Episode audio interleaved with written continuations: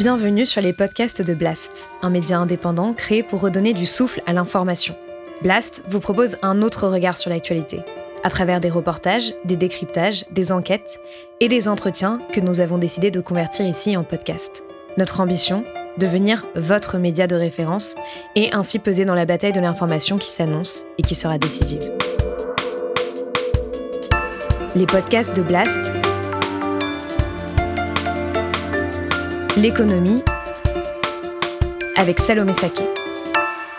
On parlait des paradis fiscaux la, semaine dernière beaucoup. Il euh, ne faut pas oublier que s'il y a des paradis fiscaux, c'est parce qu'il y a des enfers fiscaux. Et pour beaucoup d'entreprises, la France reste un enfer fiscal. Aujourd'hui, les grandes fortunes, encore une fois, sont euh, mobilières et, pas fixées en France. On va les faire fuir si, euh, si, si, si on les taxe. Vous êtes dans le pays le plus fiscalisé au monde. Vous avez faut une contribution spéciale? Contribution spéciale sur les profits des plus riches. Non. C'est contraire à la logique ambiante euh, de l'esprit, comment dirais-je, socialo-marxiste. Si vous voulez que nous relocalisions des activités industrielles, si vous voulez qu'on ouvre des usines, si vous voulez que Renault survive et puisse se développer, il faut avoir une fiscalité attractive. Il faut lutter contre les rentes et le capital dormant, mais il ne faut pas empêcher les gens de réussir et de s'enrichir. Où devrais-je m'installer en Europe si j'avais beaucoup, beaucoup d'argent? Quel est le pays où les milliardaires cumulent le plus de milliards? C'est la question que s'est posée Lucas Chancel. Il est économiste, co-directeur du laboratoire sur les inégalités mondiales et professeur affilié à Sciences Po. Au début du mois d'avril, il a mis en ligne ce graphique, repris par le média Alternative économique. Le pays européen où les milliardaires sont les plus riches est la France. Pour réaliser ce graphique, il est parti du classement de Bloomberg des 500 plus grandes fortunes mondiales. Il a agrégé par nationalité le patrimoine des milliardaires européens et la France arrive grande première avec 354 milliards d'euros cumulés. Quelle conclusion tirer de ce graphique? C'est ce que je suis allé lui demander. Si on regarde euh, le niveau des milliardaires aujourd'hui, euh, si on regarde la croissance de euh, cette masse de milliards accumulés par les multimillionnaires ou les milliardaires, eh bien on se rend compte que la France en fait euh, loin des idées reçues sur ce pays qui taxerait beaucoup trop euh, les super riches et qui les empêcherait de prospérer. C'est l'un des pays où ces super riches se portent le mieux en Europe. Si on regarde les données du magazine Challenge, on constate que le patrimoine des 500 plus grosses fortunes françaises a été multiplié par deux en 10 ans. De 10% du PIB, le produit intérieur brut, il y a 10 ans, il vaut désormais 30% du PIB aujourd'hui. Ça, c'est une croissance extrêmement phénoménale. C'est des patrimoines qui se portent extrêmement bien par rapport à un PIB qui est euh, tout juste au-dessus d'il y a 10 ans, hein, parce qu'on a vécu une décennie noire en Europe, après la crise de 2008 et la crise de dette publique euh, autour de 2012. Le, PIB, les revenus de la plupart de la population ont stagné pendant euh, presque 10 ans. Plus grave encore, il est très compliqué de savoir exactement ce qui provoque cette croissance, du moins précisément. En tant que journaliste, si je m'intéresse au sujet des milliardaires, bah, c'est un peu compliqué de vous faire un rapport complet sur le sujet. Quand j'ai cherché des données précises à recouper pour préparer cette émission, j'en ai presque pas trouvé. Et pour cause, il n'y a quasiment pas d'études avec des données sérieuses sur ces questions. Ces infos, on est censé les connaître, on les connaît pas assez, en partie parce que il y a un vrai choix politique de ne pas les publier il y a un vrai choix politique de ne pas créer l'observatoire de mesure de euh, l'évolution de ces euh, hauts patrimoines, de combien ils payent d'impôts tous les ans quelle est la croissance de leurs euh, dividendes, quelle est la croissance de leur patrimoine total. Pourtant, il existait un instrument pour connaître un peu mieux la fortune des plus aisés. Il s'agissait de l'ISF. Vous savez, l'impôt sur la fortune, qui ne concernait que ceux qui disposaient d'un patrimoine supérieur à 1 300 000 euros. Votre patron de Xenotera, il n'existe plus avec l'ISF. Parce que le jour où il réussit, il s'est carapaté. Heureusement qu'on a supprimé cette, cette aberration de taxer la réussite. En supprimant l'ISF, Emmanuel Macron a cassé le peu de données publiques qu'on avait sur ces questions. C'est-à-dire que quand il y avait un ISF, les personnes assujetties à l'ISF étaient obligées de remplir une case dans leur déclaration fiscale qui indiquait la valeur de leur patrimoine euh, euh, total. Cette case a disparu pour toutes les personnes qui n'ont pas à payer euh, d'impôts sur la fortune mobilière, sur les, actifs financiers. Donc on continue de payer, continue de payer sur la fortune immobilière, c'est le fameux IFI, mais ils ne payent plus rien sur la fortune financière qui au passage représente 95% de la fortune des très très très riches. Donc en, remplaçant l'impôt sur la fortune par l'impôt sur la fortune immobilière, Emmanuel euh, Macron a complètement supprimé quasi complètement supprimé l'impôt sur les très très très riches. Alors vous allez me dire, mais Salomé, si les riches veulent être riches, ça ne me concerne pas. Sauf que si car cette accumulation de milliards se fait au détriment d'une partie plus importante de la population. Et ce graphique pose avant tout la question de la répartition des richesses en France. Est-ce que c'est au détriment des uns et des autres?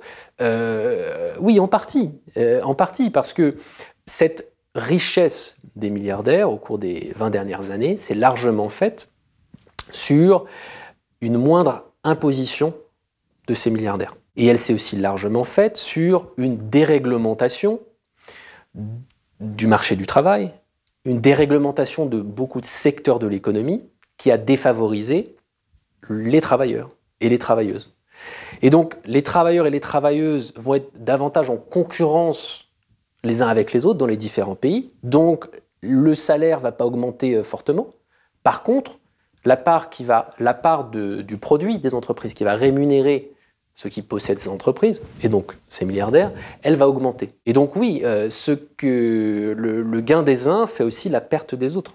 Depuis les années 80, par exemple, la TVA, la taxe sur la valeur ajoutée, cet impôt sur la consommation que nous payons tous, n'a cessé d'augmenter. Les impôts payés par les classes moyennes, eux, ont aussi connu de nombreuses augmentations ces dernières années. Prenons le quotient familial par exemple.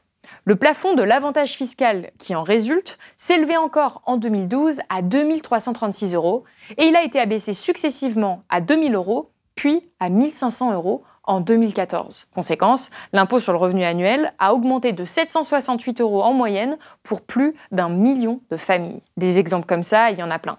Et globalement, les classes moyennes sont les grandes perdantes de l'évolution de la fiscalité. On baisse les impôts d'un côté, pour ceux qui se portent très bien, pour ceux qui ont vraiment bien prospéré des 40 dernières années, puis on les augmente de l'autre sur ceux qu'on pourrait finalement appeler les contribuables captifs ou les contribuables immobiles, ceux qui ne peuvent pas aller euh, déclarer leurs impôts aux Bermudes euh, ou au Luxembourg.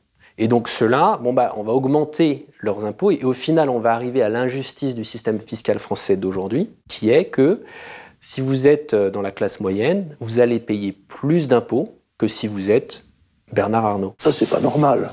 Hmm. C'est contraire à la logique ambiante euh, de l'esprit, comment dirais-je, socialo-marxiste euh, qui, prédomine. L'esprit socialo-marxiste. Oui. D'après les calculs de Lucas Chancel, en ce qui concerne les milliardaires en Europe, l'Allemagne est le deuxième pays, loin derrière la France, où ils sont les plus riches, avec 281 milliards d'euros, suivi du Royaume-Uni et les 147 milliards d'euros présents dans les poches de ses plus riches citoyens. Les autres pays retenus, la Suède, l'Italie et l'Espagne, n'atteignent même pas la plus grosse fortune française, celle de Bernard Arnault, détenteur d'un gros matelas de plus de 100 milliards d'euros. L'esprit social-marxiste. Oui. La France, loin d'être l'enfer fiscal qu'on nous décrit souvent, mène en réalité une politique irrationnelle si l'on considère la santé économique du pays et des conditions de vie dignes pour tous les Français comme un objectif. Macron a aimé se présenter comme un pragmatique. En fait, il n'est pas pragmatique, il est très idéologue, et il hérite d'une idéologie qui est celle du tournant des années 80, consistant à penser qu'en supprimant les impôts sur les très riches, l'économie va redémarrer, on va créer des impôts. Qu'on soit de gauche, de droite, du centre, qu'on soit euh, apolitique, pas intéressé par ces questions, en 1980, on peut se dire, à la limite, pourquoi pas? On n'a pas encore testé ce mix euh, de politique économique. En 1980, on peut y croire à cette idée du ruissellement. Mais en 2020, en 2017, ce n'est plus possible d'y croire. Tout ça, vous ne l'avez peut-être pas beaucoup entendu sur les différentes antennes de télévision françaises ces dernières années. Les délinquants en col blanc, Hein, qui sont euh, mais c'est votre réponse traditionnelle, on a bien compris. Et les LVMH, les Bernard Arnault et compagnie, qui eux planquent des centaines de milliards d'euros à l'étranger. C'est eux qui pourrissent la vie de nos concitoyens, qui fait qu'on n'a pas de moyens dans nos hôpitaux et dans, dans C'est un débat stérile, mais non, monsieur mais non, mais parce qu'aujourd'hui... Vous parlez de gens qui créent des centaines de milliers d'emplois dans le monde.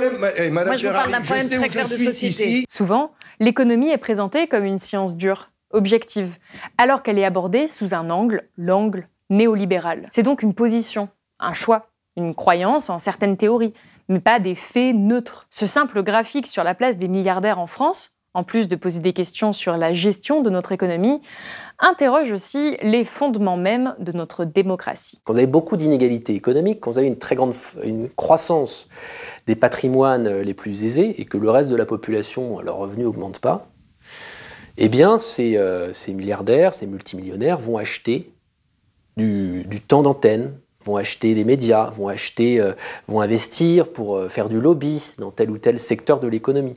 Et donc au final, ça se transforme en inégalité démocratique, c'est-à-dire que les idées, la voix de ceux qui ont plus de moyens financiers va davantage porter dans le débat public, va davantage être représenté dans le discours des partis et va davantage être mise en pratique dans les lois qui sont votées par le Parlement. Cette accumulation de richesses au sommet pose, selon Lucas Chancel, de réels problèmes économiques et démocratiques, mais elle n'est pas irrémédiable. Des solutions existent qui pourraient être mises en place immédiatement. Un autre point qui a été un peu le discours des gouvernants français depuis 30 ans, qui a été de dire oui, mais nous, c'est pas notre faute. Tout ça, toute cette injustice fiscale, c'est pas notre faute, c'est la faute à l'Europe. On peut pas mettre en place un impôt progressif sur les multinationales en France parce que nos voisins européens ne le font pas.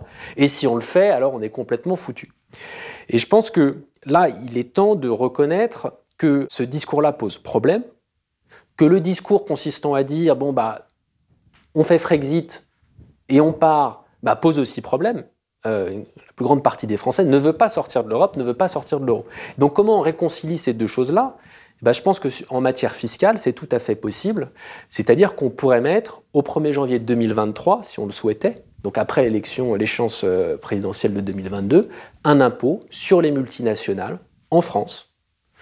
Cet impôt pourrait être élargi et pourrait être mis en place aussi en Allemagne, en Espagne, en Italie, si euh, nos partenaires espagnols, italiens euh, et ensuite tous les autres partenaires européens le souhaitent. Mais on ne va pas attendre que nos partenaires se mettent d'accord à 27 pays sur les questions fiscales pour avancer. Les propositions pour une meilleure répartition des richesses en prenant en compte la donnée européenne, affluent depuis quelques années. En juillet 2020, par exemple, des personnalités politiques et des économistes ont publié sept tribunes dans Libération. Ils affirment que la seule solution de sortie de crise, c'est d'établir un impôt progressif sur le capital des 1%, les plus riches à l'échelle européenne. L'objectif Épargner les populations les plus vulnérables en faisant contribuer les plus grands patrimoines européens dans des proportions modérées. L'esprit, comment dirais-je, socialo-marxiste. C'est la fin de cette émission, j'espère qu'elle vous a intéressé. Si vous avez aimé ce podcast, s'il vous a été utile, n'oubliez pas de nous mettre des étoiles ou de le partager autour de vous ou sur vos réseaux sociaux. Blast est un média indépendant, et si tous nos contenus sont en libre accès, c'est grâce au soutien financier de nos blasters et abonnés. Pour nous soutenir, faire un don unique ou mensuel, rendez-vous sur blast-info.fr slash soutenir. Blast, c'est aussi une web télé disponible sur YouTube et Peertube et présente sur tous les réseaux sociaux. Alors suivez-nous pour ne rien rater de nos contenus et abonnez-vous à notre chaîne YouTube.